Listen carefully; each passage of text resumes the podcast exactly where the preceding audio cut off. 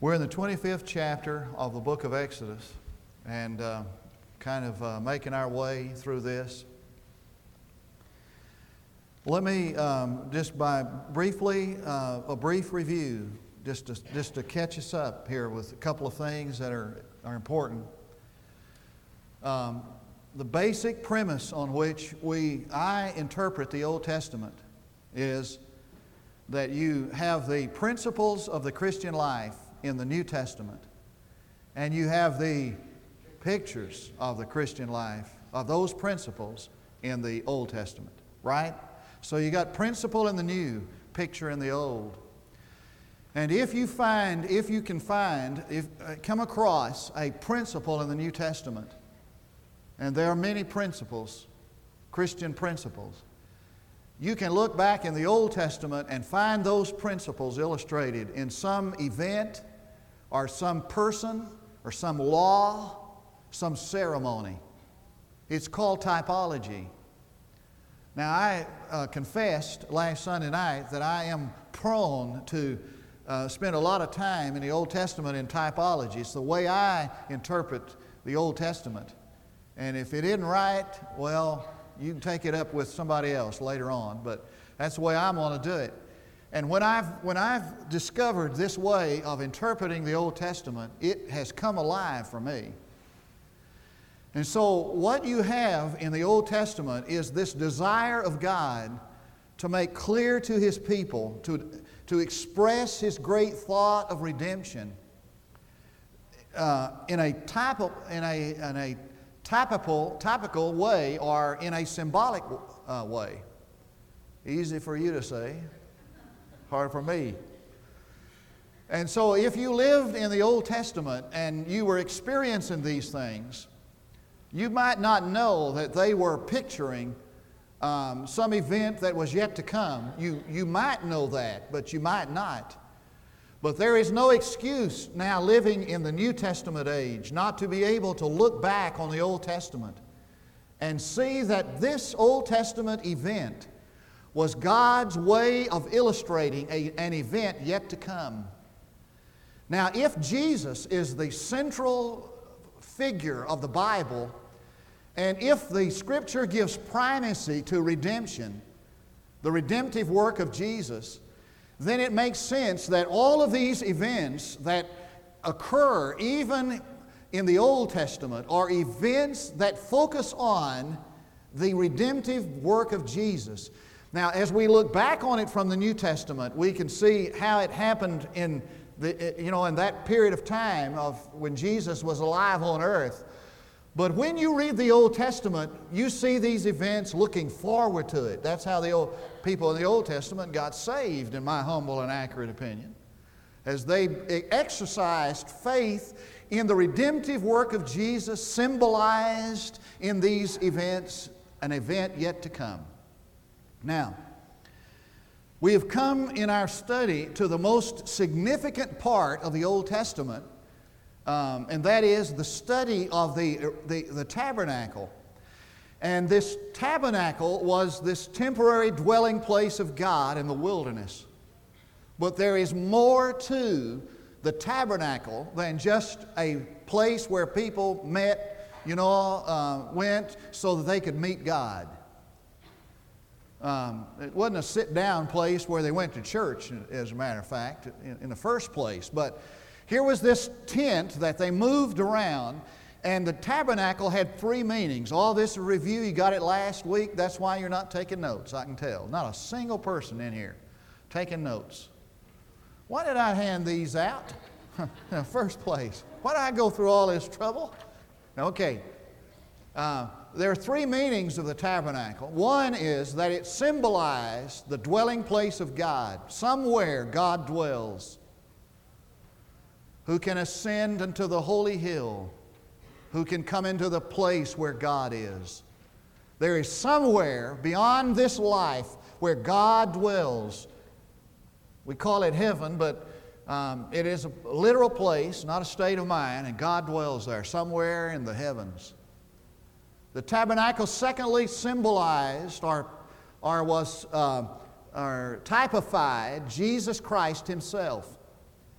So that all of the um, things that are in the tabernacle, the, the furniture, everything there has some kind of a relationship to the life and the, to the person and the work of Jesus.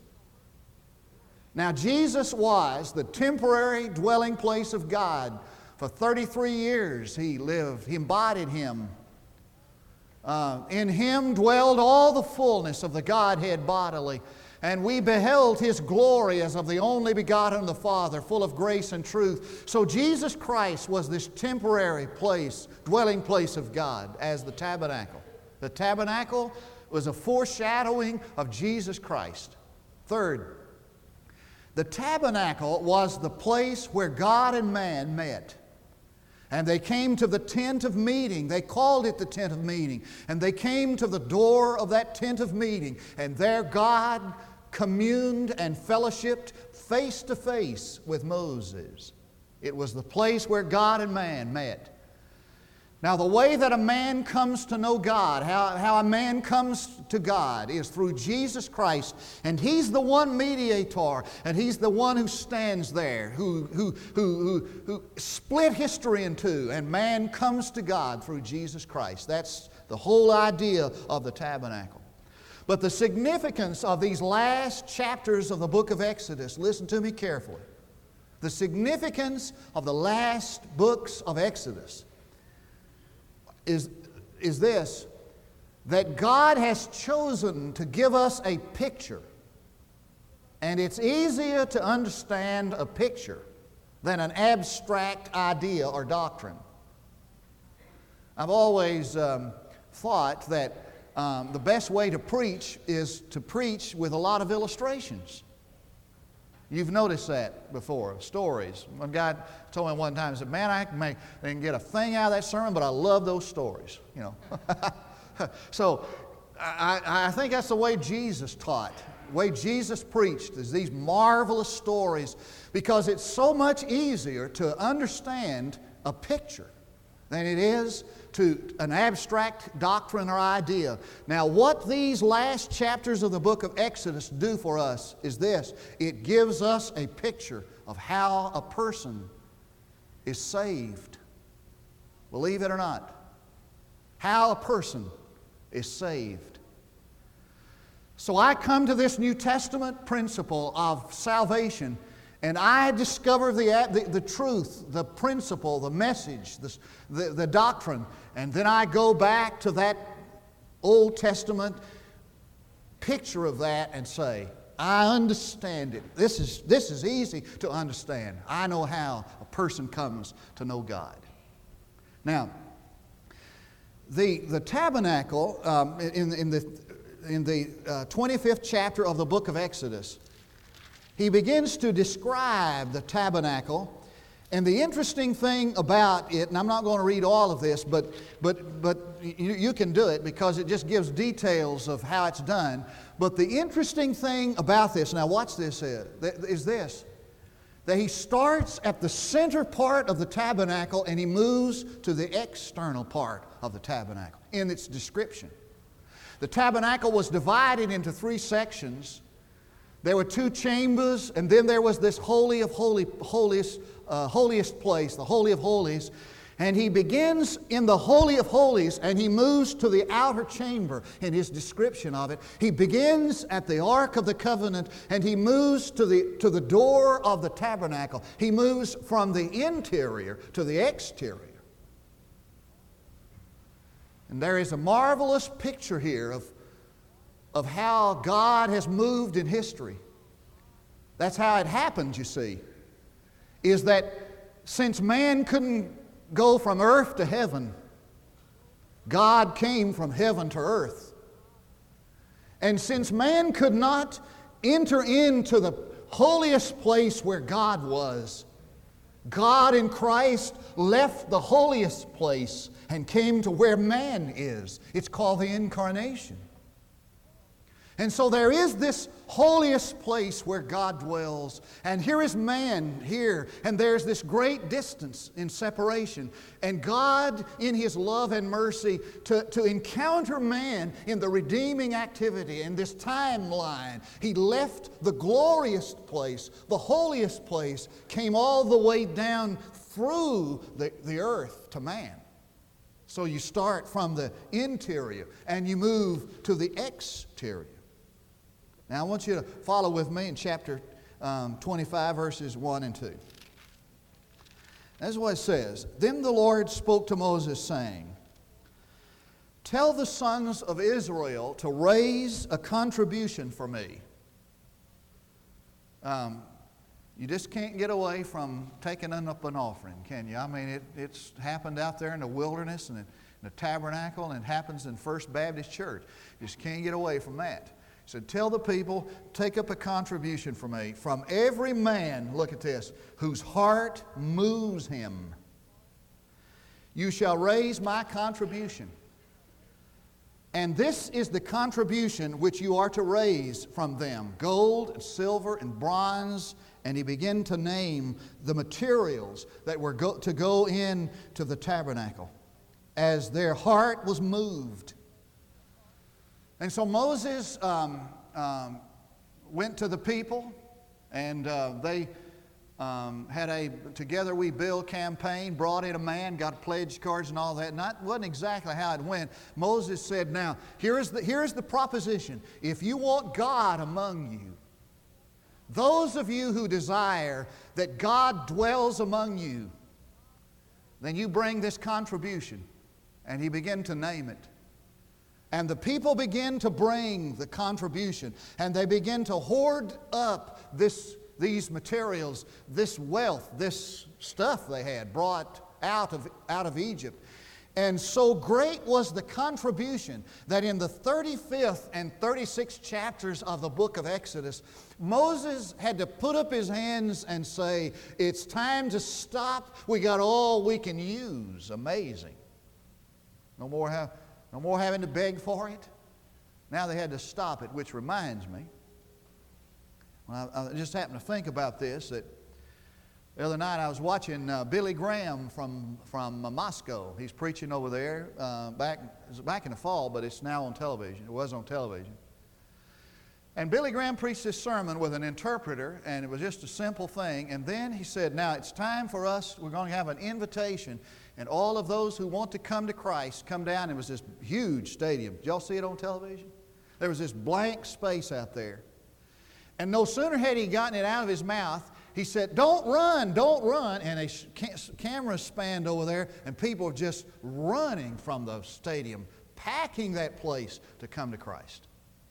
Their heart was moved. Their heart was moved. Now, for those who desire God among us, he said, those whose heart is moved bring an offering. And they brought an offering. And he had to put up his hands and say, It's time to stop. We got more than we can handle. Now, I want to read after the offering and the, the sacrifices. I want you to turn with me and let's look quickly at chapter 25, verse 10. And they shall construct an ark of acacia wood, two and a half cubits long, one and a half cubits wide, one and a half cubits high. And you shall overlay it with pure gold, inside and out you shall overlay it. And you shall make a gold molding around it and begin to describe the ark. Now, y'all know what, a, uh, what the ark was. Um, the ark was a chest, really, and it was a wooden chest, um, slightly over four feet in length. It was about two and a half feet uh, wide and about two and a half feet deep. A cubit is a little bit more than 18 inches. And the wood of which it was made was overlaid with gold, both on the inside and on the outside, so that nothing was visible to the eye except gold. And this ark was the uh, symbolical dwelling place of God, and it had on the top of it really was the lid. It's called the mercy seat. And on this lid, this mercy seat that was had a raised lip around it, that was the symbolical place of where God dwelt in his Shekinah glory. So, in this holiest room of the tabernacle was this holiest piece of furniture, this chest called the Ark of the Covenant.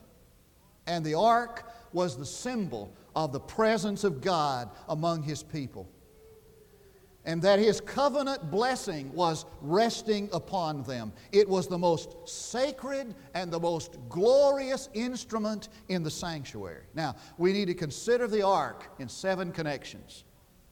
We won't get them all tonight, but we're going to get some of them. Now, watch this carefully. This, this is the, as this unfolds, it's absolutely exciting. Number one, it typified the person of our Lord Jesus Christ. It typified the person of the Lord Jesus. Now, where have you heard the word ark before? Where have you heard that? Whose ark? Blank, huh? Noah's ark. There is another place where there where the ark where it was called an ark. That was whose ark? Moses' ark. You know what that was, don't you? It was that little wicker, that little basket that was made for Moses as a baby to be spared from, from Pharaoh, the Egyptians. It was called an ark. It was just a little floating basket that Moses, baby Moses, was placed in. So that the ark was this, this um, vessel of deliverance, this vessel of redemption this vessel of salvation. And in this holy place was this uh, chest with specific dimensions, and this ark of the, uh, of the covenant, this ark in the holiest place, symbolized and typified the person of the Lord Jesus. Now, it was made of two things it was made of wood, and it was made of gold and it symbolized the nature of Jesus Christ, the human nature of Jesus, and the divine nature of Jesus. And it was, it was an instrument, a vessel that had two components. It, had, it was the chest and it had a lid on it.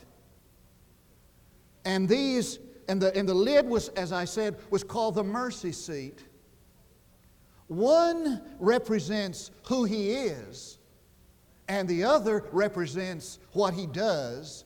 One represents his person, and the other represents his work. So that the mercy seat represented what he did, and the ark itself represented who he is. John says in, John, in uh, John's Gospel, verse 29, Behold the Lamb of God who takes away the sin of the world, who He is and what He does. And Paul says in 1 Corinthians chapter 2, I'm determined to know only one thing among you Jesus Christ and Him crucified, who He is and what He does. And the revelation says, I saw between the throne a lamb standing as it had been slain, so that there is in this wonderful Lord this nature combined, these two natures combined, human and divine, and these two aspects of his life what he is, Lamb of God, and what he's done, slain before the foundation of the world. And this was the order of the tabernacle's furniture. First, the ark, then the mercy seat. Second, notice its materials. It's made out of acacia wood. Now, if you um, look through a biblical encyclopedia or whatever, acacia wood is, is wood that comes from a shittim tree. That doesn't mean a thing to anybody, except the fact that a shittim tree was believed to be an, uh, wood that was imperishable, and it was a tree that was found out in the desert. It, it was really, you know, uh, in, a, in, a, in the desert there were bushes, and this shittim tree was the tallest kind of bush. It was, it was a tree out in the middle of the desert. So this ark was made out of this tree that grew out in the desert. Now, I want you to take your Bibles and look quickly quickly with me to Isaiah 53. You guys hot? Is it hot out there? I am literally talking about a sauna bath. If that wasn't uh, time to quit, I'd be getting some air going in here. This is hot. You're loving it, aren't you? Seeing me sweat up here. Isaiah 53. Look at what he says in verse 2. For he grew up before him like a tender shoot and like a root out of parched ground. Who's he talking about there? He's talking about Jesus. He grew up like a tender shoot um, in dry ground. He was like a tree in the desert. He could thrive in very dry soil. This, this, this shittim tree could thrive in very dry soil, had long, sharp thorns. And derived from this tree, I read, was a gum that was used for medicine. They would take from this shittim tree a gum used for medicine and it was secured by piercing the tree at nightfall, at night. So they go out in the desert and they'd pierce this tree in, in the night, and this gum would ooze out of it. And they would take that gum, and, and it was used in medicine for healing. Now, get this picture. He's like a, the root of Jesse. He's, he's like a root that springs up out of dry ground. And men took a crown of thorns and they placed it on his head. And they pierced him after the darkest night of, of man's existence when the sun went into hiding. And out of his side flowed blood and water mixed. And God took that blood and applied it to our lives, and by his stripes we are healed. What a magnificent picture. Notice the fourth, third thing about the ark its contents. Its contents. If you'll read sometime Hebrews chapter 9, verse 4, it was. Um, it contained a jar holding manna and it contained Aaron's rod that budded, and it contained the tablets of the covenant. And it had this rod of Aaron that budded. You know the story there? Let me give you that story. It harkens back to the 16th chapter of the book of Numbers. And there was this conflict that developed, a revolt uh, against Moses and Aaron, led by a man named Korah. And Korah was the grandson of Levi. And the tribe of Levi was the priestly tribe, the priestly line. And this man uh, was revolting against the authority that was given by God to Moses and to Aaron. And the revolt was visited by judgment. It was uh, uh, broken, crushed, and there was this vindication by the judgment of God from on high, and was followed by this, this command of God. He told Moses to take 12 rods, one from each of the tribes, and write their name on it. And he was to write on the, on the rod that was for the tribe of Levi, he was to write Aaron's name on that rod. And you check it in the 17th chapter of the book of Numbers. He, let, he said, Take these rods and place them before the ark of the covenant. And in the morning, the rod that lives, the rod that is budded, that will be the rod of the tribe that is to perform the priestly function. Now, now watch carefully what's happening here. He said, We'll determine which tribe, out of which tribe, will come those who have the authority to, to perform the function of ministry as a priest and who have the authority of God upon their life. The next morning, guess whose rod budded? Aaron's rod budded. And what he's saying is this that the real test of the person who has authority, the authority to, to represent God to man and man to God, is the, is, the, is the person who, by divine miracle, has the evidence of life out of death about him. You know, watch carefully. This dead rod lived so that the fact that a dead rod lived meant that that person had authority to minister as a priest. Now, I want you to take your New Testament and I want you to turn to the book of Romans, chapter 1. Romans chapter 1. Now let's read verses 1 through 4. It says this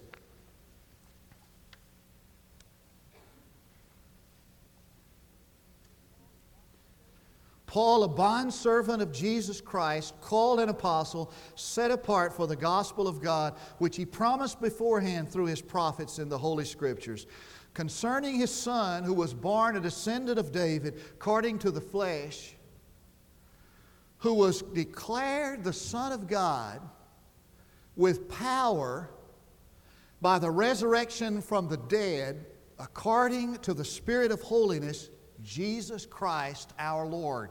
Now, I don't know what you get out of that. This is what I get out of it.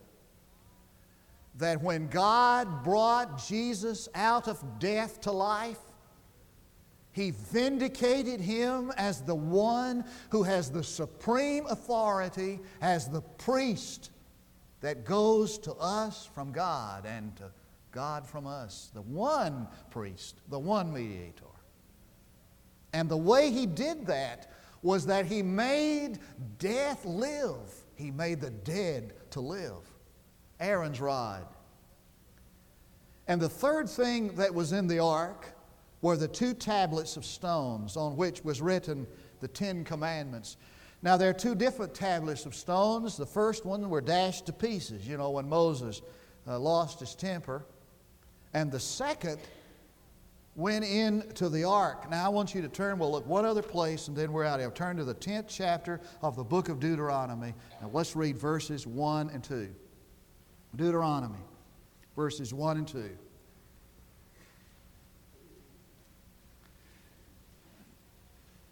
At that time, the Lord said to me, Cut out for yourselves two tablets of stone like the former ones and come up to me on the mountain and make an ark of wood for yourself.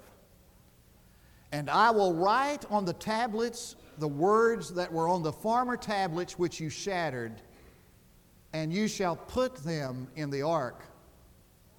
So I made an ark of acacia wood and cut out two tablets of stone like the former ones Went up on the mountain with the two tablets in my hand, put those. Now, you tell me, you talk to me, what is missing in this? This ark is made out of acacia wood. What is missing here? Huh? The gold. Boy, you guys are really sharp. Y'all got that over here, he just didn't say it out loud. The gold is missing here. Now, if the wood is a symbol of his human nature, and the gold is the symbol of his divine nature.